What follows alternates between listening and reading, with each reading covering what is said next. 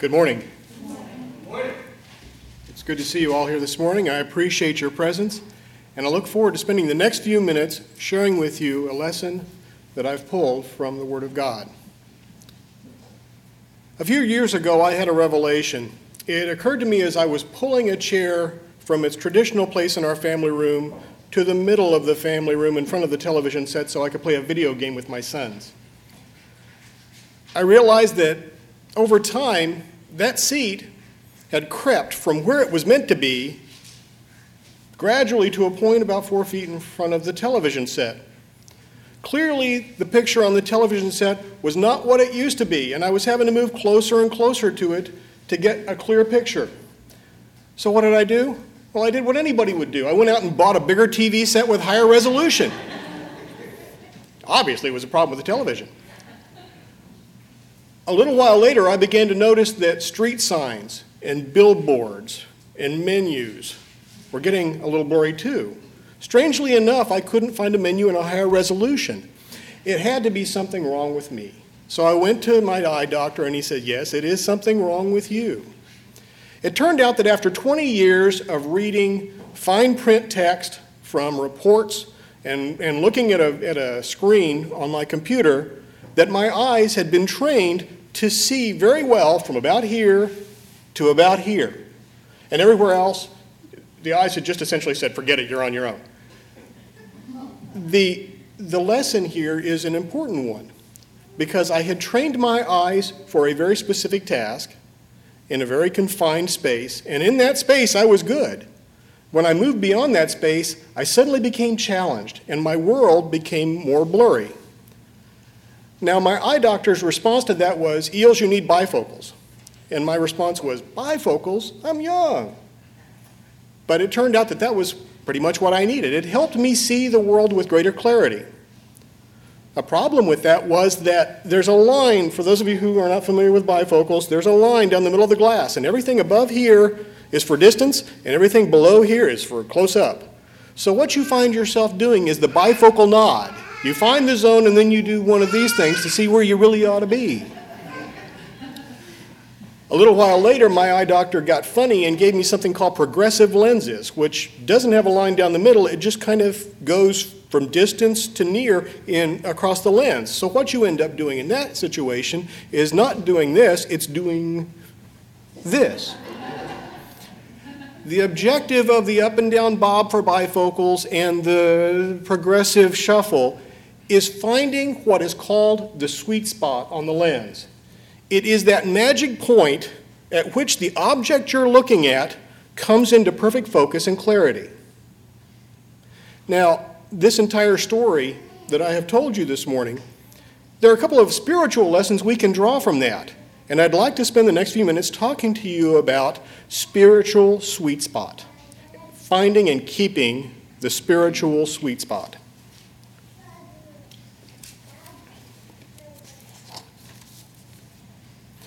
The first lesson I'd like for you to take away from this story is how focusing narrowly on worldly things or achievements, our money, our power, our success, can cause us to lose our spiritual depth perception. It is almost like we are training our eyes to focus on something to the exclusion of the things around it. And if, if the thing we're focusing on is not our God, we run the risk that we blur our perception of who our God is and where we are in relation to our God. And that's a critically important thing. Jesus understood that we truly focus on only one thing at a time. He observed in Luke chapter 16, verse 13, that no one can serve two masters. Either you will hate the one and love the other, or you will be devoted to one and despise the other. You cannot serve both God and money. The idea is that you can focus on one thing at, a time. You may be able to multitask, you may be very talented along those lines, but even with multitasking, you can only think and focus on one thing at the moment. People choose where their focus will be moment to moment, day by day, and through a lifetime. And through that process of choice, they are exercising their spirit in what is important they are setting the priorities so that they focus immediately on some things very well and not so well on others. that some things have a clarity and other things are blurry. There's a, if you would, turn with me to Luke chapter 12. I'm going to be reading verses 16 through 21. This is the story of somebody who clearly had lost their sense of focus. Luke 12, 16 through 21.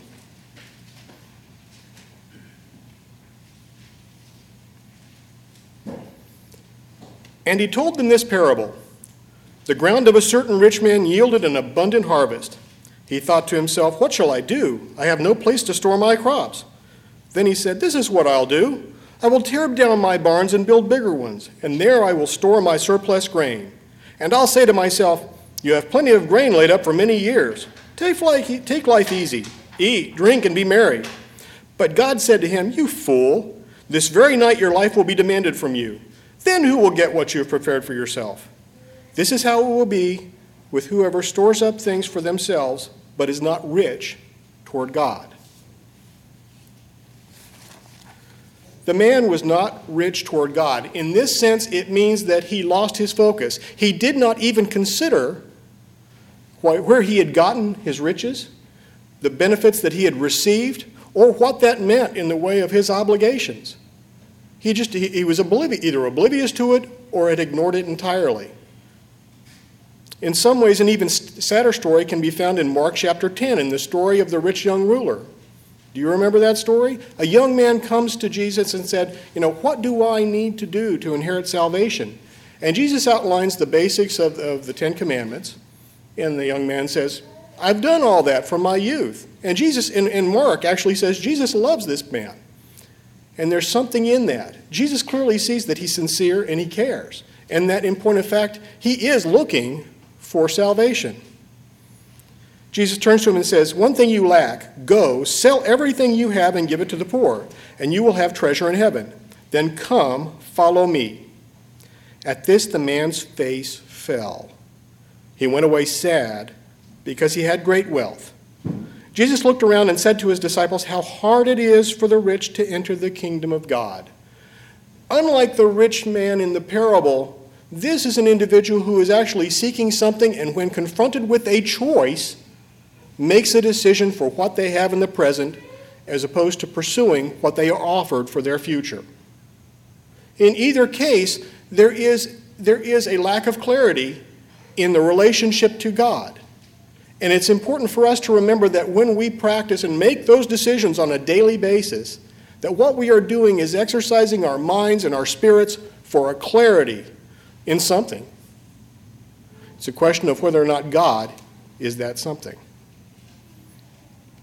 The second lesson is how easy it is to miss or explain away changes in our spiritual focus that make it hard for us to see our God clearly. Over several months, I'd marched that chair across the room until I had it just really close to the television set.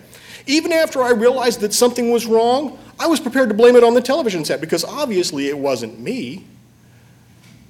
The best example I can think of in the Bible that, that applies to this example, or excuse me, to this story, are the scribes and the Pharisees. They're scholars of Scripture, they study the letter of the law, they seek to interpret it and to convey to others what the, the Scripture means to them, how the Scripture should apply to their lives. Now, seeking to understand God's Word and His intentions for us through that Word would seem like a noble and appropriate thing to do. However, over time, their absolute focus on the wording of the law had crowded out their ability to recognize God's intent through that law. They became hypocrites because they honored the form rather than the substance. Turn with me to, to Matthew chapter 9. I'm going to be reading verses 10 through 13.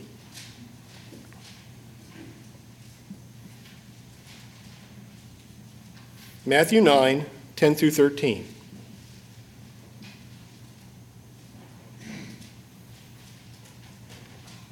Jesus, in this verse, in this series of verses, challenges the Pharisees for that basic failure. While Jesus was having dinner at Matthew's house, many tax collectors and sinners came and ate with him and his disciples. When the Pharisees saw this, they asked his disciples, Why does your teacher eat with tax collectors and sinners?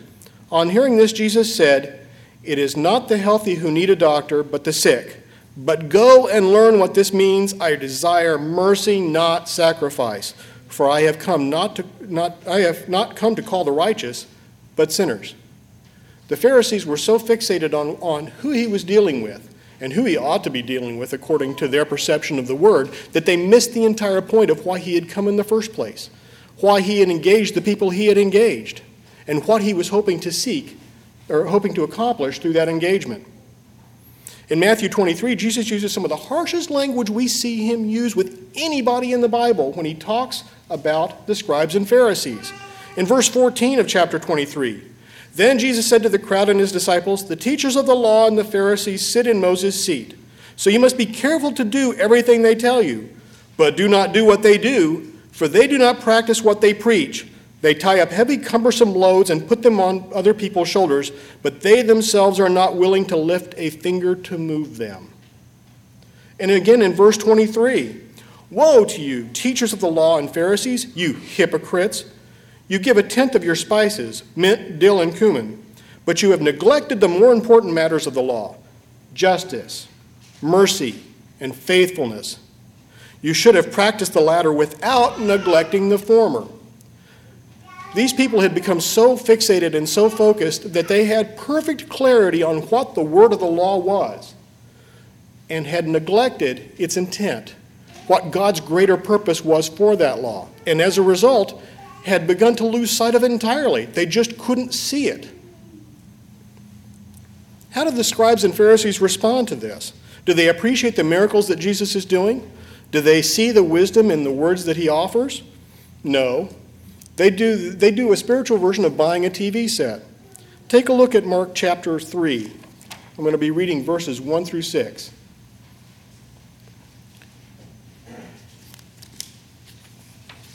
Mark chapter 3, 1 through 6. Another time, Jesus went into the synagogue, and a man with a shriveled hand was there.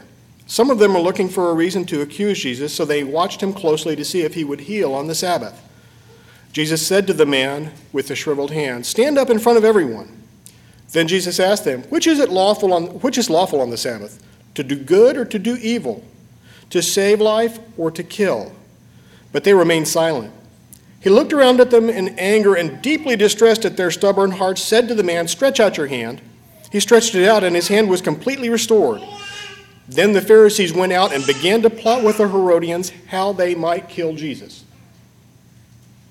Rather than recognizing the tragic flaw in their, in their ability to see their God and serve their God, the, and to see how their perception and, and, and their understanding had separated them from their God, they tested, plotted against, and ultimately killed the, the Messiah who had told them what they were doing wrong and how to reestablish a clear relationship with their God.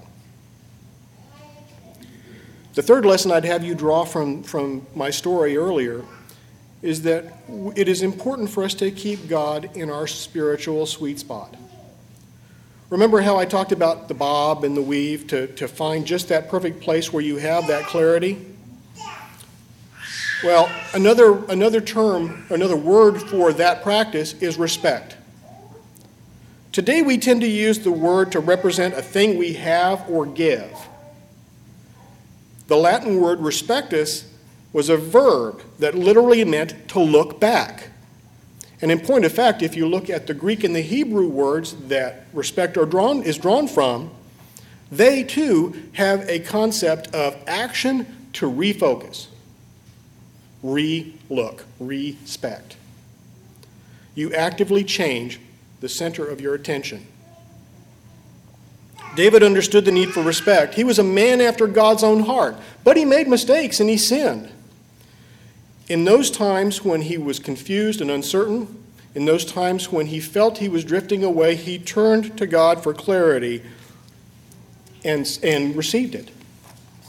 Psalms chapter 40, verses 11 through, through 13, he writes, Do not withhold your mercy from me, Lord. May your love and faithfulness always protect me. For troubles without number surround me. My sins have overtaken me, and I cannot see. There are more than the hairs on my head, and my heart fails within me. Be pleased to save me, Lord. Come quickly, Lord, to help me. It is his understanding that when the relationship with his God becomes fuzzy and he starts to do things that he knows and understands are not in line with what his God would have him do, that he stops and he turns to his God in prayer, in song, and says, Where do I need to be? It's a question of remembering who his God is and that his God is worthy of his trust and that his God has the power to save and that he can draw strength from that power and accomplish great things in God's name if he just remembers to stop and remember where he is in relation to his God when he finds that spiritual sweet spot.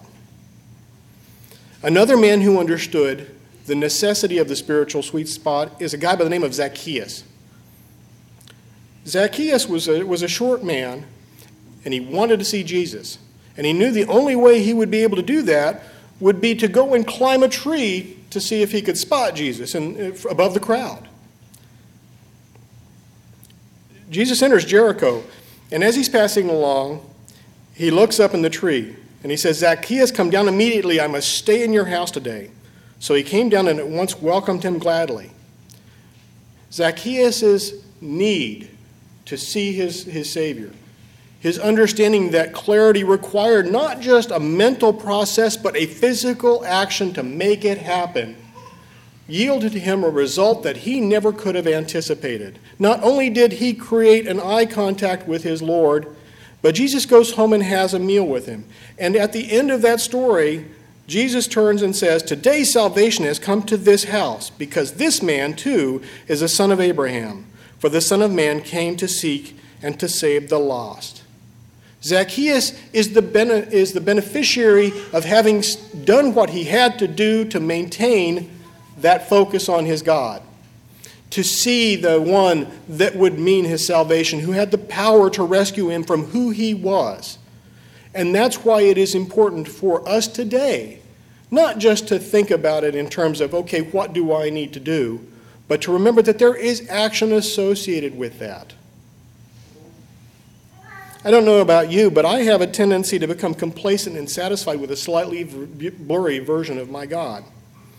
Whether it's because I'm not paying attention or because I'm willfully making decisions about my priorities that don't put God first, I sometimes fail to show Him the respect, to respect Him, and to seek out the sweet spot in the way that I should, consistently. That's not what God wants for me. It's not what God wants for you. Our God wants us to look to Him, but to do so in a way that does justice to who He is our Creator, our Keeper, the one who loves us, the one who shows mercy and grace to us, the one who sacrificed His Son on our behalf that we might spend eternity with Him. That is the God who wants to engage us and wants us to have a clear sense of who He is and to maintain a sense of our relationship, a perspective on where we are in relation to our God. That requires us to constantly be seeking the spiritual sweet spot. Only by doing that can we keep the type of focus, perspective, and clarity that God wants from us and for us. My father had terrible eyesight from the time that he was very, very small. And he once told, he told me that growing up, he thought the entire world was just a blurry place. Then he put on his first pair of glasses and was amazed as he discovered how the world was always meant to look. It seems to me that discovering the good news and responding to the call through rep- repentance and baptism provides a similarly amazing experience and a first moment of spiritual clarity, similar to what he had physically. In that moment, we see and acknowledge the true scope of God's love and mercy and our need for the grace we have received through the sacrifice of His Son. If you've not put on Christ in baptism, then you're living in a fuzzy world and it's time to start finding that spiritual sweet spot. It's the source of your salvation. It is critical that you see it clearly. We invite you to do that and be amazed by the life that God wants for you to suddenly see the realm of the possible, not just for today, but for eternity. For those of us who have been baptized, the challenge is not, a, not, is not to become complacent, not to be self satisfied with the vision of the God that we think we know, not to be the Pharisees and establish ourselves in one path and not broaden our understanding of who our God is and what He wants for us. It's vital that we maintain a clear vision of where we are in relation to our God, or we risk following the Pharisees' path.